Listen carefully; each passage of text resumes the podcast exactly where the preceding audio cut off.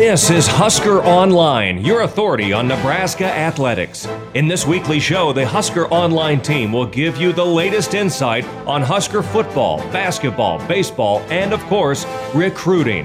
Now, here's your host, Husker Online publisher Sean Callahan. Hello, and welcome again to another edition of the Husker Online Show. Sean Callahan, Robin Washut, Klaus.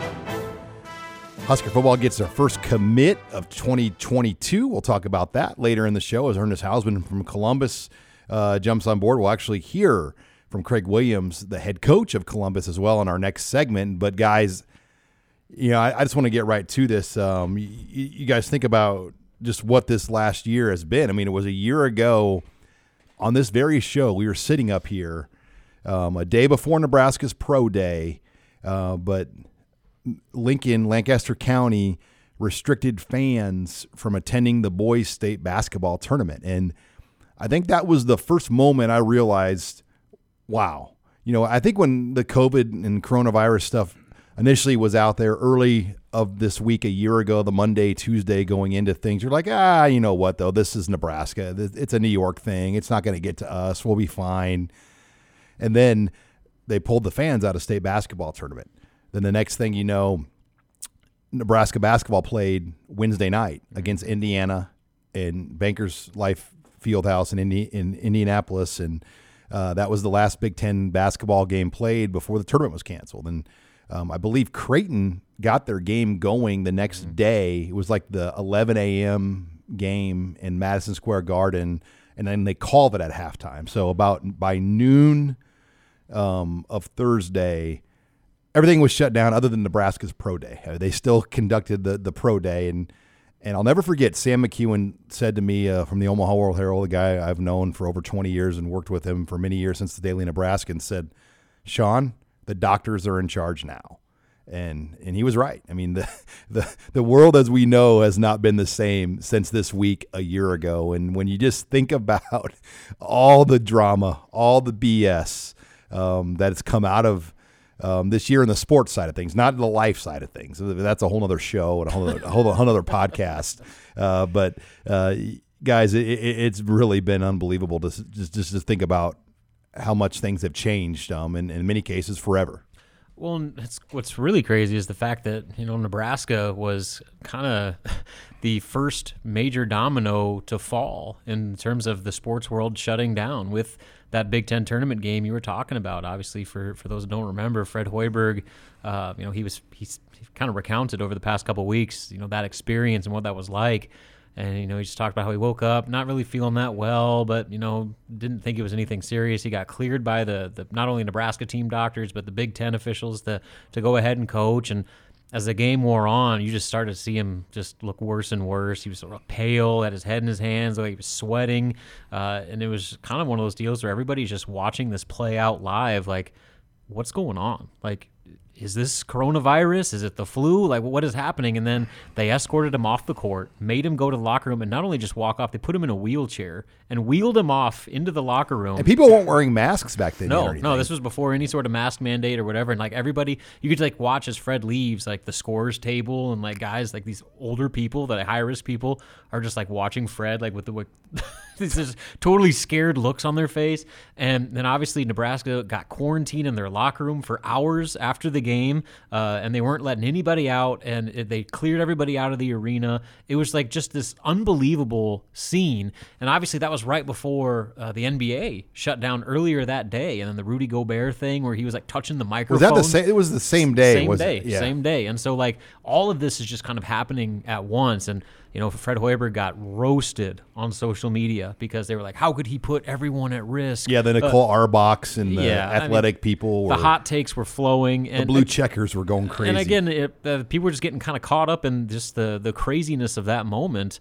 Uh, obviously, he didn't have COVID; he just had uh, a virus, in, influ- a bug. influenza A, I believe, is what it was. So, I mean, he was he was sick, but uh, it wasn't COVID, and a lot of people backtracked on that. But that moment was kind of the official spiral of sports. Let's get crazy. Yeah, and, and, and really, it, it, everything changed from. Let's that freak night. out.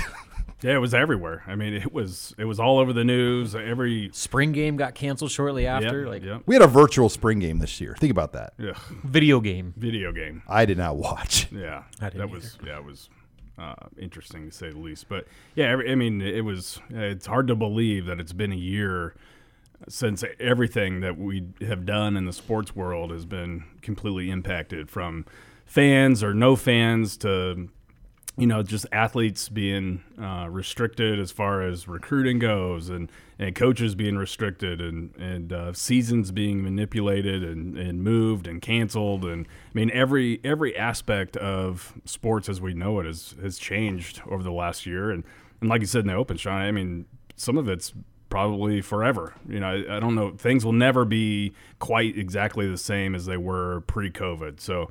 Um, but hopefully, you know, now that things are, hopefully that all that is starting to turn. I think that uh, we're gonna, you know, p- places MLB is, is they're announcing that fans are going to be in the stands, and um, you know, Nebraska is expecting fans in Memorial Stadium in the fall, and so I mean, I think we're slowly getting back there, but it, it's been a wild, wild ride this past year. Yeah, I wrote this week in my 321 the three things that have changed forever this last year. For me, number one was Nebraska's relationship with the Big Ten and the Council of Chancellors and Presidents. Um, you know, you, you always kind of knew Nebraska was the outlier of the 14 institutions uh, that the lowest academic ranking of the teams, etc. But this year, more than ever, I think changed that relationship, knowing that the priorities and thoughts on things are much different here than the other places in the Big Ten. Uh, the other thing for me is Commissioner Kevin Warren. Um, I don't think he'll ever really be fully respected or looked at the same after how all this year has been handled. And then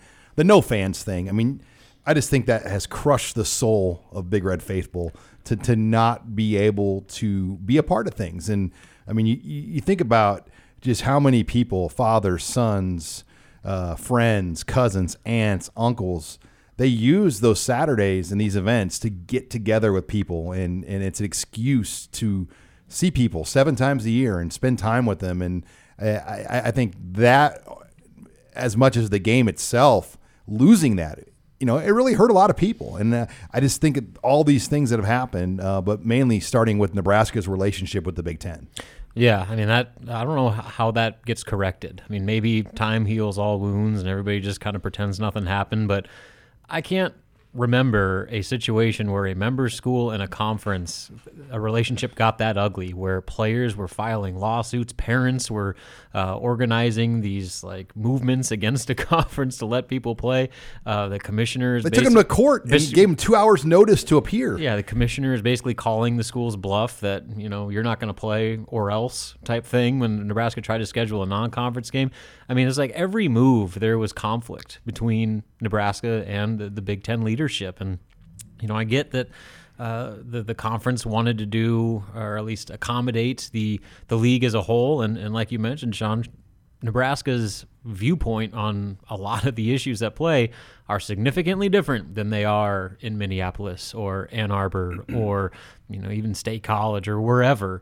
And so that uh, I think got highlighted more than ever. You know, I think Nebraska was always kind of viewed as uh, by a lot of Big Ten schools as the the cousin Eddie of the conference. You know, the one that just kind of shows up and uh, doesn't really belong at the the hoity-toity cocktail party. And they show up with a cooler, Busch Light, and uh, you know, in their pickup truck. Well, uh, I think that that disconnect was kind of accentuated, you know, to a point where, you know, it, will that relationship ever be repaired to where Nebraska really truly fits or it feels like a fit in this conference after after everything they went through over the last 12 months? Yeah, I don't. I don't think there's ever going to be a point in time where Nebraska is is on the same level as as all the other schools in the Big Ten, especially like the you know the the original members you know of of the Big Ten. I just I, don't- with the way things have transpired over this past year, um, you know, and, and how Nebraska was viewed as being completely defiant, and, and you know how they went to you know great lengths to be able to to play and everything with the lawsuits. I mean, there's going to be a lot of people that forever hold grudges against Nebraska or view them differently, uh, regardless of, of what they ever do, uh, you know, on the field of competition. I, I think that, or even in the classroom. I, I just I think that with the way things have happened this past year, you know, Nebraska is always going to be you're gonna gonna be looked at differently by the rest of the members of the conference. Yeah, they swung their sword at the conference, and it wasn't really looked at as a very wise move. Yeah, they were expected to kiss the ring, and they, they brought out the sword. it's, it's been a year, uh, but good news Nebraska gets their first commit, and Ernest Hausmann out of Columbus. We're going to hear from his coach, Craig Williams, next. You're listening here to the Husker Online Show. This is Husker Online, your authority on Nebraska athletics. And we're back here on the Husker Online Show. Sean Callahan here, and I teased it uh, coming out of the break that we were going to be joined by Ernest Hausmann's head coach, Craig Williams, who will be entering his 16th season as the head coach of Columbus. Uh, coach, thank you for joining us here on the show. And it's got to be pretty exciting uh, for you and your program, just how things have picked up for a, a guy like Ernest Hausmann. Yeah, it is. It's uh, it's really exciting for our program and for Ernest. Um, you know, just to see a young man that uh, works as hard as he does and and how he's he set a goal for himself a number of years ago and now he's reaching those goals it's it's it's tremendous to see a young man that uh, uh, gets validated and, and with all the hard work that he's done coach when when did you know i mean sometimes you know when a kid's like in sixth seventh grade sometimes you may not know until after their freshman sophomore year i mean when when did you see it with Ernest Hausmann, you're like, you know what? We might have something here that some people are going to be interested here down the road. Yeah, you know, we uh, I've known Ernest since he since he came to the United States, you know, and and uh, watching him grow up, I knew his family, and so I got to be around him growing up. But uh, he was always a pretty good athlete, middle school, and then and really started to flourish as a freshman. Uh, but still was pretty skinny, you know, a, lanky kid. Um, you know, just another athlete we had out there in a good senior class or a good freshman class coming in, and um, then when he came in as a sophomore started to put some weight on, started to get stronger. Um, you know, and, and we started him out there at corner um, against, you know, the, the, the likes of uh, Omaha West Side and Millard South and those schools, and, and he held his own up there against out there against these uh, top athletes in the state of Nebraska. And and uh, you know, then we started to kind of think, you know, this, this young man is is going to be something special. Um, you know, he was a good basketball player too, and and uh, we started thinking, you know, football, basketball might not be his sport. Football might be the way to go, and and uh, he's he's just flourished since then, kept getting stronger, and and uh, you know made himself into the prospect he is. We're joined by Columbus High head coach Craig Williams here on the Husker Online Show as we talk about Nebraska's first commitment for the class of 2022. And you, you know, you, you look at it, things picked up with the offers. I mean, Nebraska when they offered, it was I mean, it was almost out of left field. I don't think a lot of people that follow it closely um, on the local scene even saw it coming. How did that dialogue start with Barrett Ruud and Erik Chinander in Nebraska to get that offer for Ernest uh, back when they came in? Well, you know, it's been such a weird year with recruiting. Um, you know, I, I told the coach this morning that uh, you know, he was one of only about four coaches to stop by the school this year, and you know that's just that's unusual. Uh, you know, usually your your school's full of recruiters coming in and out um, throughout the season, but um, I think that's forcing schools to do some things a little bit different. And I know going into our, our Bellevue West game, about three quarters of the way through the season, um, you know, Ernest had gotten a, a message through Twitter um, from the Nebraska staff wishing him good luck. And I think that's that kind of opened the dialogue, and and things started going from there. Um, you know, and and he had a tremendous year. Just this year, just showed how athletic he was on both sides of the ball, but but especially on defense and how he can make plays and and do so many different things. And so it just grew from there. And and uh, he was he really flew under the radar as far as a, a recruiting uh, standpoint went. And um, you know, it was it was uh, great to see uh, Nebraska come in and take a chance and and be the first ones in on on Ernest because uh, you know being in the backyard in Nebraska's backyard, it was just tremendous to see them come in and get that done. And I've seen this over the years where Nebraska makes that first offer, especially to a local guy, and then that coach's phone just blows up with other teams. I mean, give us an idea uh, between you and Ernest just how quickly things picked up with other teams coming in. Yeah, you know, it, it, for about two months, it uh, it was kind of slow. You know, even after the Nebraska offer, you know, Virginia came in and and uh, made an offer, and then and we had a couple other schools give a call. Kansas came in and made an offer, um, but then it was after you know after we got back after Christmas break, um, you know, things started to pick up, um, and, and schools started to call uh, and inquire about about Ernest and and uh, you know his grades and those types of things, and, and really do their background check. And then and then when they uh, when the NCAA allowed schools to start making phone calls, you know that week was was crazy. Um, you know I think he got eight or nine offers there in about a three day stretch, and uh, you know it was pretty wild ride for Ernest and his family. And and to be able to talk to all those schools and and uh, and hear from everybody that was interested in him. You know, there was a point when you talked to Ernest and his family, it sounded like they were going to take some visits and they were going to wait. Uh, but then the NCAA extended the dead period till at least June, and we don't even know what June's going to look like yet. Um, and, and then he made his announcement this week. And, you know, were you surprised that they came to that conclusion to say, you know what, we've seen enough, we know enough, we're going to go to Nebraska?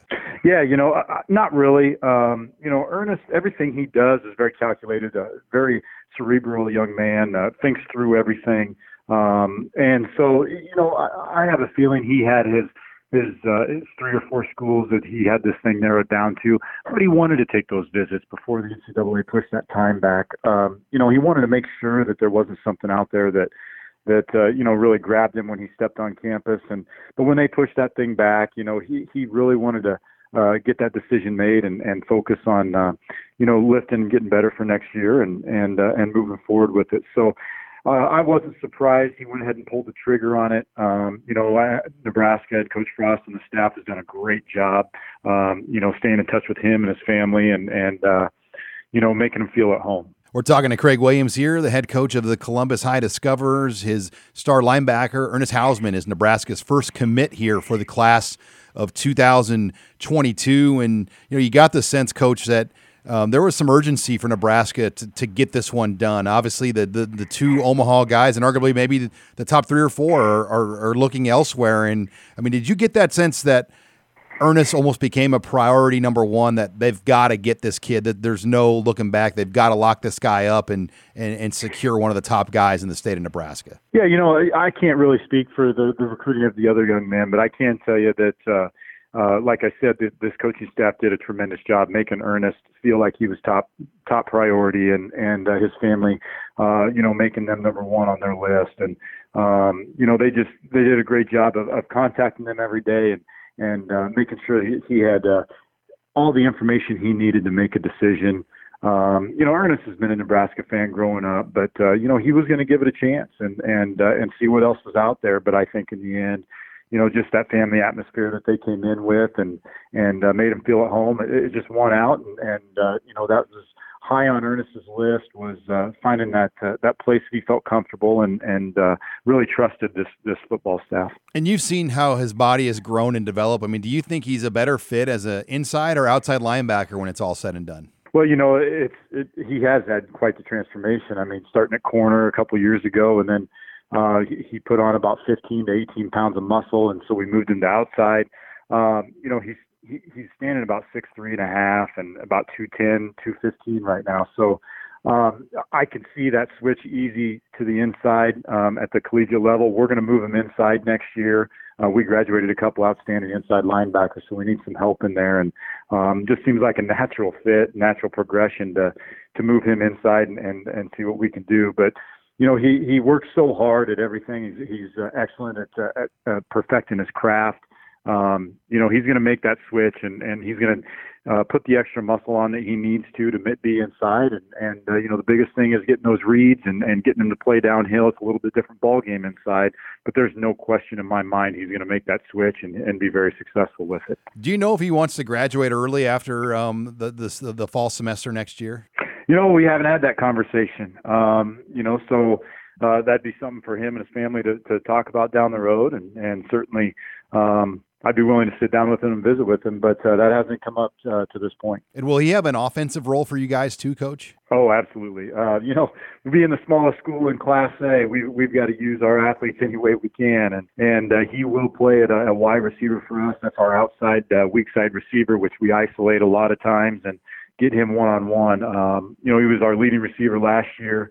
Um, just a playmaker out on the edge for us, a, a young man that can go up and make plays got great ball skills. Um, you know, and once he gets the ball in his hands, he's tough to bring down. And so, yeah, there's there's no question about it. He's going to have a, a big role on offense for us.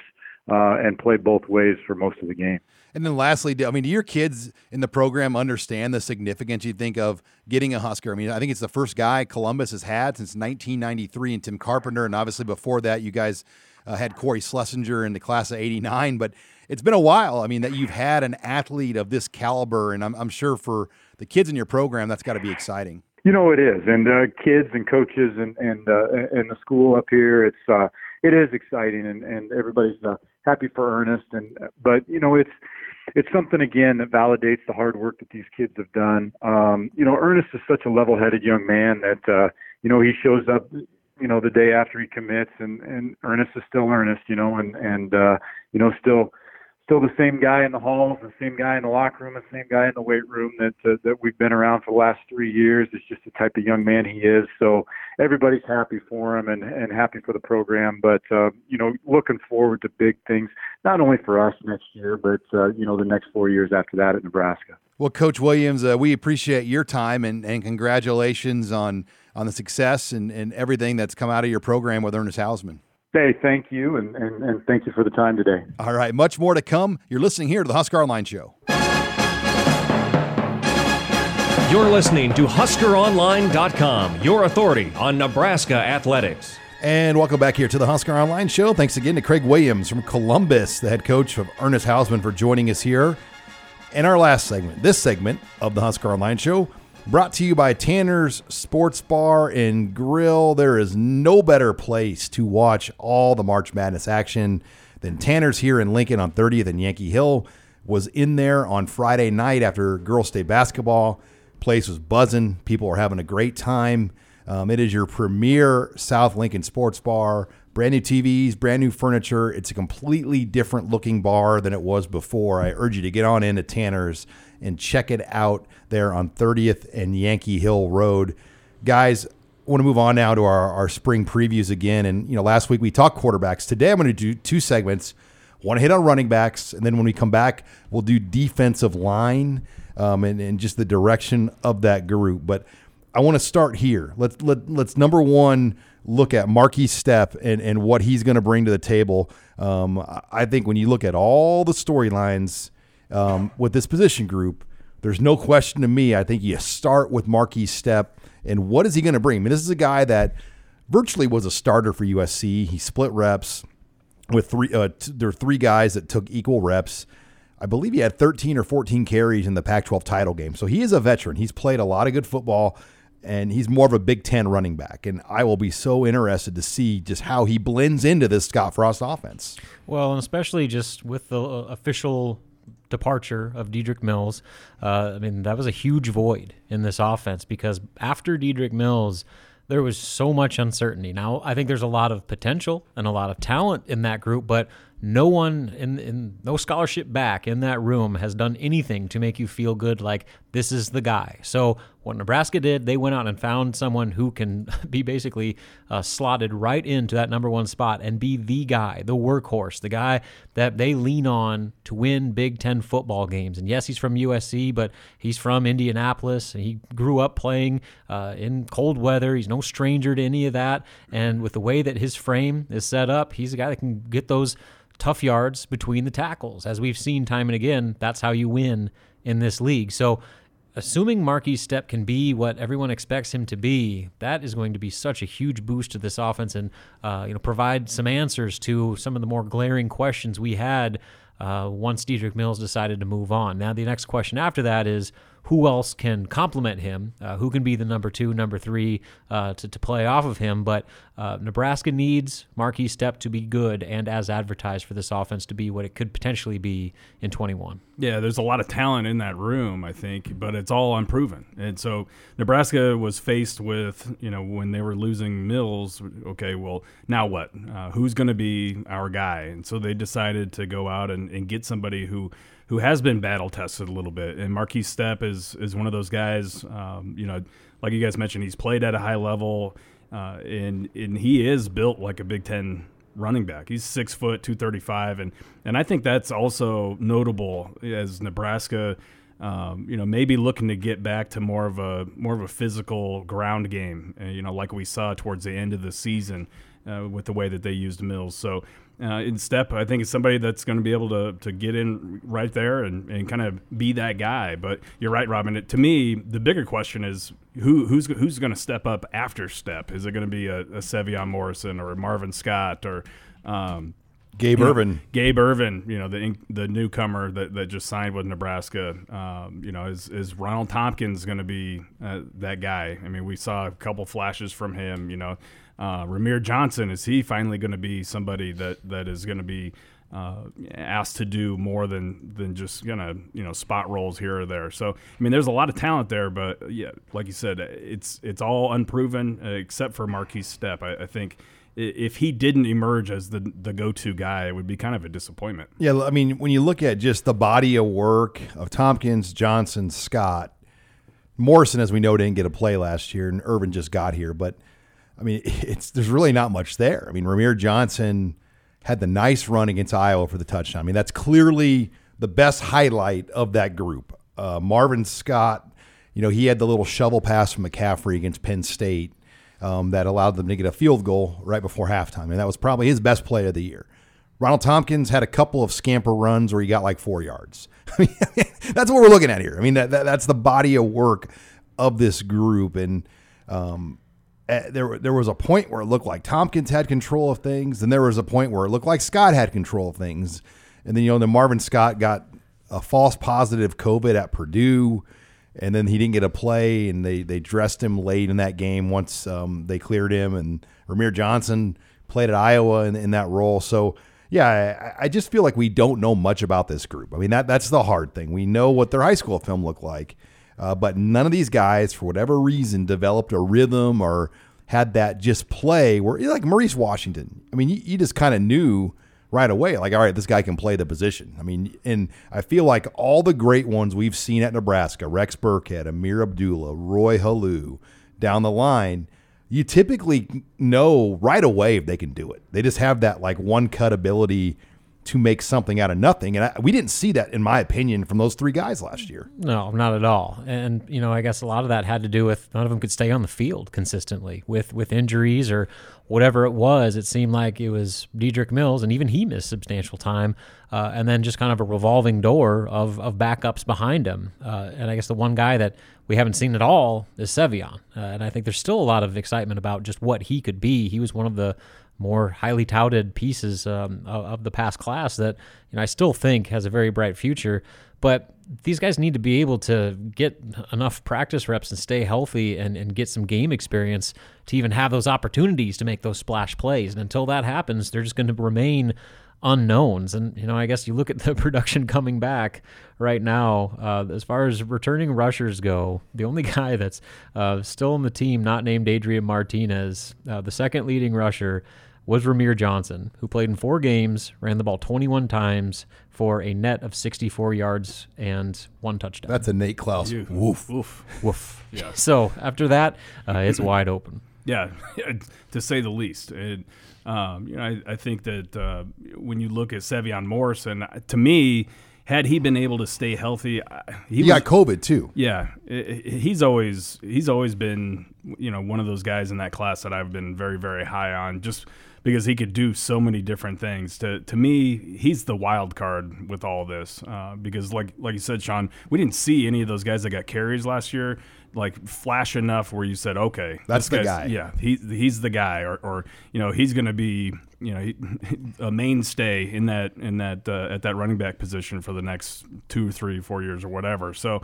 Um, you know, to me, Sevion Morrison is kind of that that wild card guy because he can do so many different things, and, and in high school he was such a dynamic player. So um, hopefully he can stay healthy. I know a lot of people have have been kind of frustrated with Ryan Held and have asked me, you know, how come he hasn't developed anybody in that room? How come they just don't have anybody that, that they can turn to? And uh, I mean, I don't know if it's necessarily Ryan Held's fault. It just seems like every one of those guys has had a couple different things happen at, at the at the worst times that have all kind of contributed to where we're at right now. Well, and it comes down to this: if you get one or two yards on first down, they ain't getting it done. Yeah. And and there are so many times where they've tried these guys, and it's second and nine. Well, guess what? You're not going to get the ball as another carry on st- second and nine.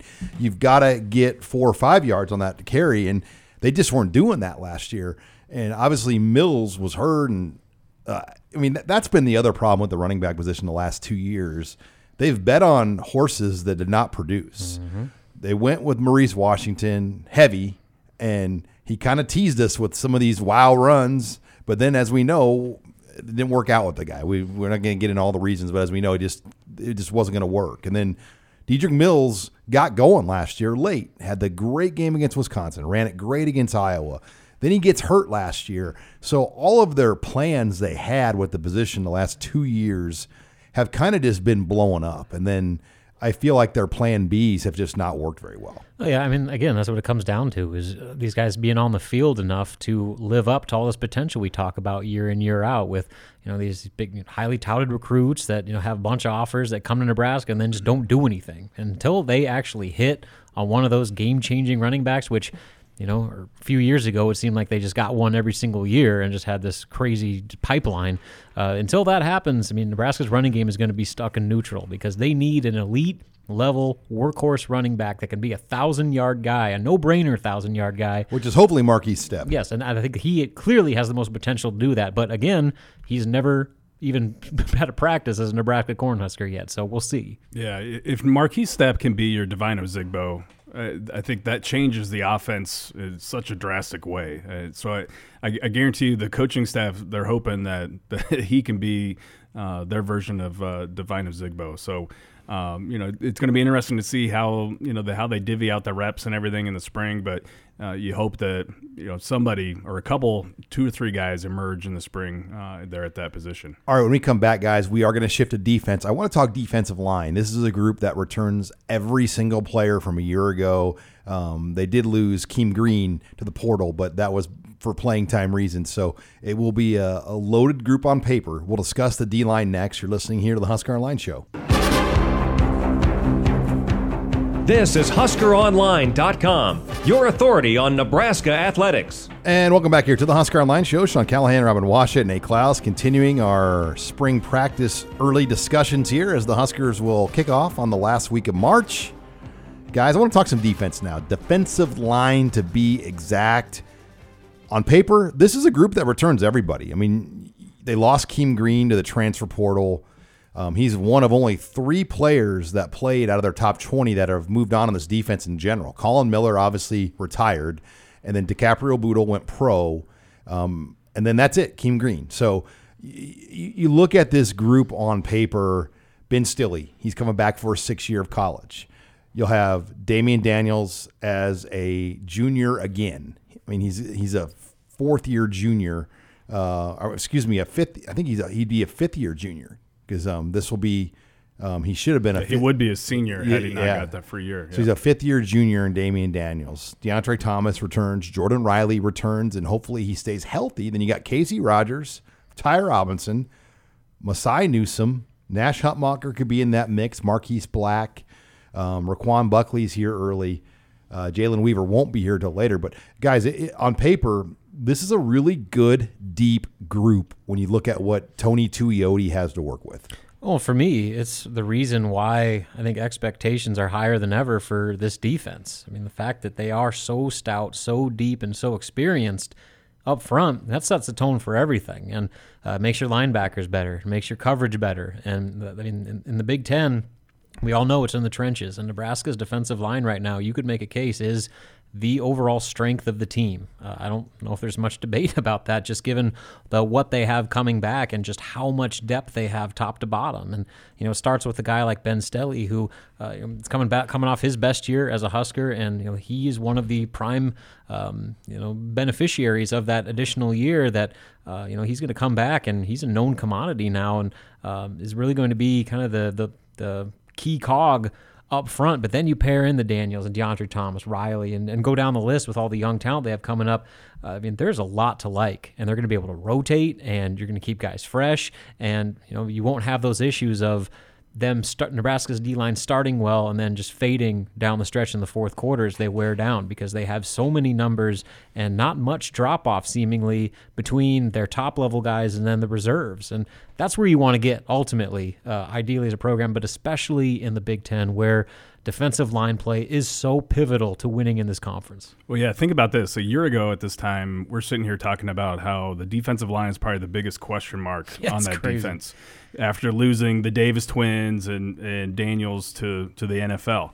Uh, you know, how, how are the heck is Nebraska going to replace three NFL guys on that defensive line? Well, uh, I mean, I, I think early on that was the surprise position group uh, of the of the defense, or maybe even of the team during last season, and they continued to play at a very very high level. And so now you bring all those guys back. You know, if they're able to build on what they did last year, which you know, I don't see why they wouldn't. Uh, you know, it's going to be it's going to be a pretty fun group to watch. And there's, I mean, it's such a great combination of veteran presence, you know, a guy like Ben Stille, um, and then some youth that has some experience, like a Ty Robinson and a Casey Rogers. I mean, those guys have played now, um, they've gotten their feet wet, and, and I expect big things out of them. And then, um, you know, some of those younger guys that redshirted last year, like a Nash Hutmacher or Marquise Black, um, you know, I'm, I'm excited to see what they're able to kind of add to the mix, too. You're listening here to the Husker Online Show. Sean Callahan, Robin Washut, Nate Clouse as we talk defensive line in spring practice. And I think the biggest thing we saw a year ago was they started to get the right type of players in this system. Let's be honest, the Davis twins were great football players, but they were not 3 4 defensive ends. And they had to play out of necessity there. And even Carlos Davis played some nose, and they they were good players. They they did what they had to do. But I think we're starting to see what this should look like with the length that's been added, uh, particularly with Rogers and Ty Robinson. I mean, I, and then Stille has um, you know continued to be a very steady force. But I think when you see guys like Roger Rogers and Robinson at the D end, I mean that is the type of bodies they want. You know, bigger, even six six type guys that push three hundred pounds that can hold the line and then let those linebackers behind them make plays. And I think that's a kind of a perfect example of the gradual evolution of Nebraska's recruiting on both lines. I mean, you could say the same thing about just the change physically. Nebraska's uh, recruiting, I guess, profile uh, has looked like on the offensive line just as well as defensive line. They're they're they're getting bigger bodies, longer bodies, uh, more athletic big bodies that uh, are able to hold up in the Big Ten, and I think that was something that they learned right out of the bat. Where uh, you know that first year they were not suited physically on either side of the line of scrimmage to compete in this league, and they've addressed that more and more each year to now. You know, especially on that D line. Uh, they have the physical makeup of a legitimate defensive Big Ten defensive line, and uh, you know not only is there, like I said, some some top level experience there, but the depth they have coming up the ranks leads you to believe that they're going to be pretty well suited there for years to come. Yeah, and not only are they big guys across the board, really all of them are, but um, you know they're they're not just slugs either. They're not just uh, guys that can't do anything. So I mean they're they're going to be able to hold the line, but they're also going to be able to be disruptive in their own right. You know, and um, I'm excited to see what a guy like Damion Daniels does. You know, after being in the program now for a long time.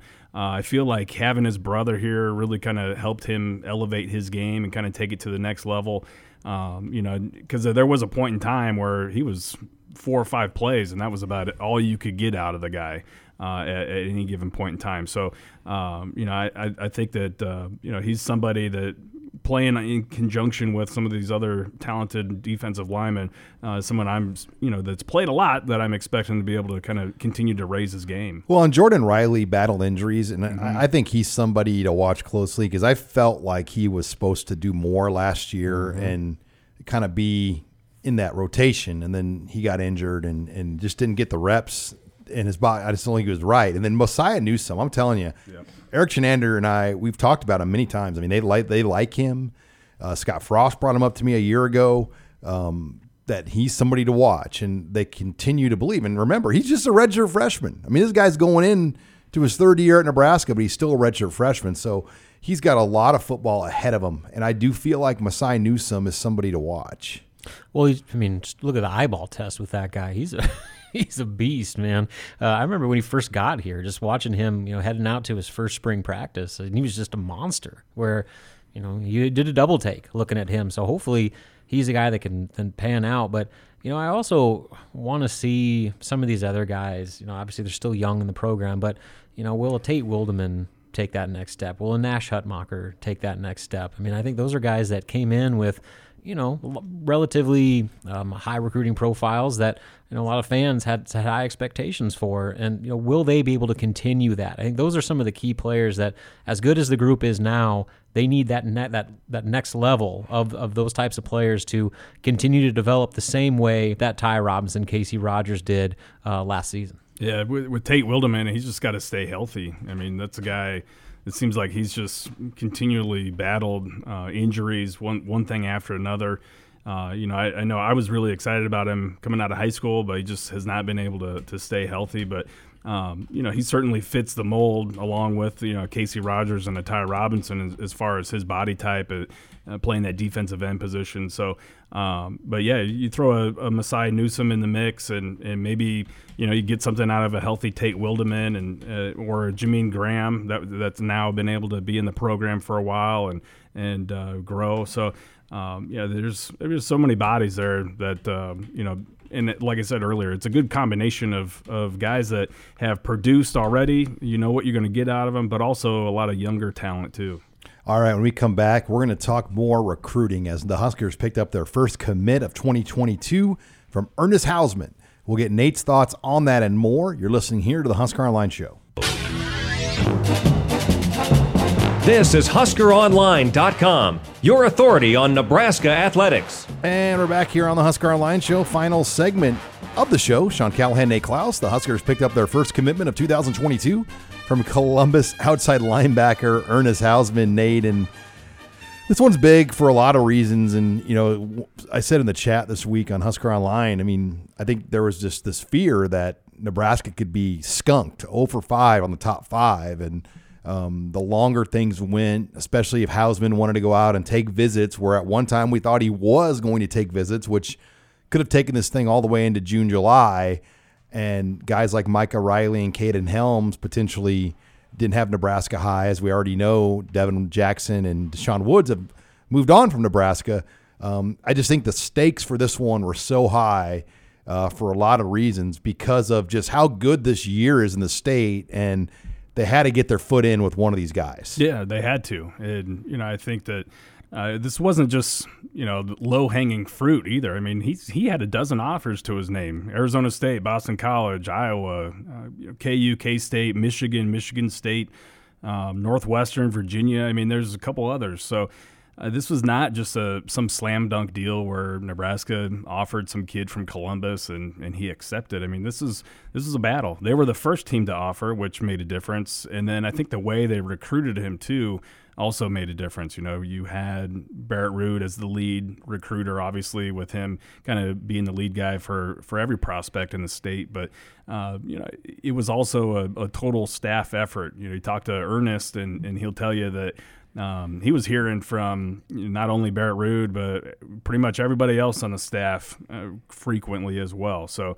and, and, exchanging text messages and having Zoom calls and so on and so forth. So, um, and he handled it the right way. You know, he had options on the table. Uh, he took his time to kind of, uh, you know, hear what all those other teams had to say and, and take some of those virtual visits from some of those other schools and um, you know kind of check a bunch of boxes off on on his list. And um, you know at the end of the day it was Nebraska that recruited him harder than anybody else that re- you know offered him first and where he you know he's got an opportunity to come in and and uh, play you know, at a position of need too. I mean he's he's 6'3 2 210 215 um, you know, a really, really good athlete could play outside or inside linebacker for the Huskers. So, um, you know, I, I, think it's a great get and, and, one that Nebraska absolutely had to have. Yeah, you could feel the urgency, um, especially with the Jackson Woods thing and just the outcry that those two top fives had around it. I don't know if there's been much of a lower in-state moment. I mean, yeah, yeah, they lost out on Avante Dickerson, but – Keagan Johnson. I mean, those you know a year ago, but just having both those go the same day in that manner, it was a blow um, because the state, you know, has three four stars now, and, and I think Kaden Helms could end up getting to four stars when it's all said and done, which that would make this one of the best years ever in the state of Nebraska, and you could miss out on these guys, and so you could sense the urgency from guys like Barrett Ruud, Erik Chinander, Scott Frost they went in and you know th- just on the in-state they go out and offer Ben Brahmer and and I, I believe they went out and mended some fences around the state and made sure that their relationships are where they need to be going forward um, with some of these coaches. But um, this was big for a lot of reasons um, to get the ball rolling as well. I mean, just sitting here with no commits, Nate, as we get into mid March now you don't want to be going too much deeper without any commits. No, and you know a lot of people have been getting really antsy with that, and you know, it's not unheard of to to see Nebraska sitting with you know with just a commit or two at this point in time, but. You know, usually that, that doesn't last too long, and, and by the time you get to you know to around the spring game and and through uh, the month of May and, and really that first part of June, that's when things really explode. And you know, there for a while, it was looking pretty bleak. There was no, you know, real traction. Uh, you had the in-state guys that were kind of already cutting Nebraska out of their out of their top groups, and and so yeah, they needed to get that first guy in the boat. And to hear Ernest Hausmann say, "Hey, you know, I'm not going to sit back and just kind of, you know, relax now that I'm committed to Nebraska either. I'm going to, I'm going to be somebody that's reaching out to guys and, and, getting them fired up about Nebraska and trying to get them to join me now. I, I think that's, that's kind of refreshing too. You, you, you, and usually one commit leads to another and, and, you know, that leads to another and you, you start to build a little bit of momentum there too. So, um, you know, right now, I, I don't know who that next commit may be, but I guarantee you they're a lot closer to, to getting it now that you've got one than than they were just a couple weeks ago. Well, and on the in-state front, I mean, really the only guy they have an offer to that they'd have a shot with, and, and I think he's a ways a long way from committing is Kaden Helms, mm-hmm. um, and then obviously Jake Appleget, Koa McIntyre. I mean, there's some other names on the short list to to get an offer. Um, but yeah, I I think Kansas City has become a huge priority, you know, this year more than any of the regions that they've made local offers into within you know hours of campus. Nate, what I'm going to be interested is May one. Um, I know they can't technically have an official recruiting hosted event, but you know we're seeing teams do this. Like Missouri is keeping all of their spring practices open to the public, so recruits can come in as the general public to watch spring practice yep. and do a virtual weekend. Now I don't know if they can do that in Nebraska because. yeah no, uh, um, no, there's no way they could open up practice. Well, and the campus guidelines at UNL right now, I mean, you can't go into buildings without showing your COVID saliva testing credentials. Yep. Um, other than the Nebraska Student Union, I believe every other building you, have got some guy that literally checks your test. It's an you, app, yeah, that you have the saliva test done. So I don't know if you know how that would work. Um, going into the into the football facilities and, and and and whatnot. But I do think for the red white spring game, I'm assuming they're going to allow crowds. That's going to be a Lancaster County decision. Um, what will that number be?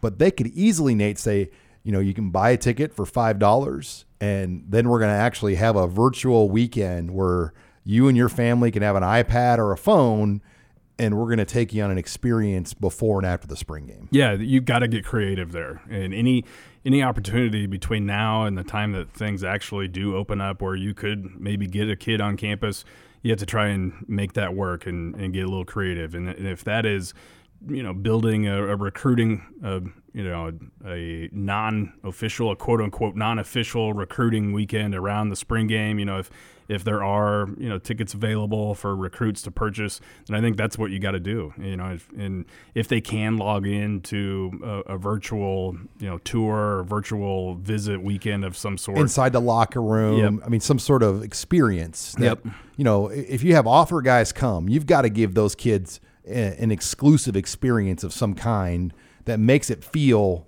you know different than the the in-state kid that's going to maybe be there that's a walk-on target. Yeah, give him give him the feel. I mean, for so it's been so long since you've been able to have anybody on campus. You have to you have to try and maximize um, you know the the ability to to make somebody feel pretty pretty special um, if they are coming on campus for that game. So so whatever it takes to to do that, I think Nebraska's got to try and do, and I'm sure that they're they're coming up with uh, you know with several different ways to try and you know capture uh, capture the attention of, of anybody that may be able to make it for that spring game. I'm envisioning Nate like recruiting staffers holding like selfie sticks yeah. with position coaches like narrating and talking to a specific player that the hot that, that if they could get kids to come and be like, I'm all right, you're the linebacker from somewhere and the linebacker coach is going to be on like a exclusive Zoom with that recruit in the locker room or doing something, you know, to make them feel like they're actually Legit. right there in, in there, like they would be in, under normal circumstances. and have that kid just be in the stands, Yep. be on the fence. I mean, be somewhere within the rules. Um, I, I think it's definitely doable, and they've got to figure out something where you know the high value targets get an experience. Yeah. Well, it. I mean, the spring game for so long has be, has meant so much to to the program as far as just a, a recruiting event. You have to you have to try and capture that here as much as you can and. Um, you know, obviously, not every not every prospect is going to be able to, to travel, or maybe not even want to travel still. Um, you know, with things still somewhat uncertain. But you know, if if they can, we know the tickets are going to be reasonable. You know, I'm sure there's going to be general admission tickets for five, ten dollars a pop. I think we'll see at least forty thousand allowed. That, that's my I, prediction. I mean, that would be fantastic. twenty five for sure. Yeah. Um, you know, and if but if you can get kids from the area in in for that game, I mean, it would just be a huge, huge boost for for recruiting in the program because it's been we know we all know what on campus visits mean for the program, and if you could get them in for uh, give them a taste of what you know a, a, a game would be like, I think that would just go so so far for their recruiting efforts because um, there's no doubt that they've been hurt by the fact that they haven't been able to have kids on campus for over a year. All right. Well, lots to keep up with. Husker baseball had a great weekend, three and one in um, Round Rock, Texas. They um, had a great weekend versus Purdue. This weekend, they're going to play Iowa and Ohio State. Those games are in Minneapolis inside U.S. Bank Stadium. Um, we'll have full coverage of that as well as anything related recruiting.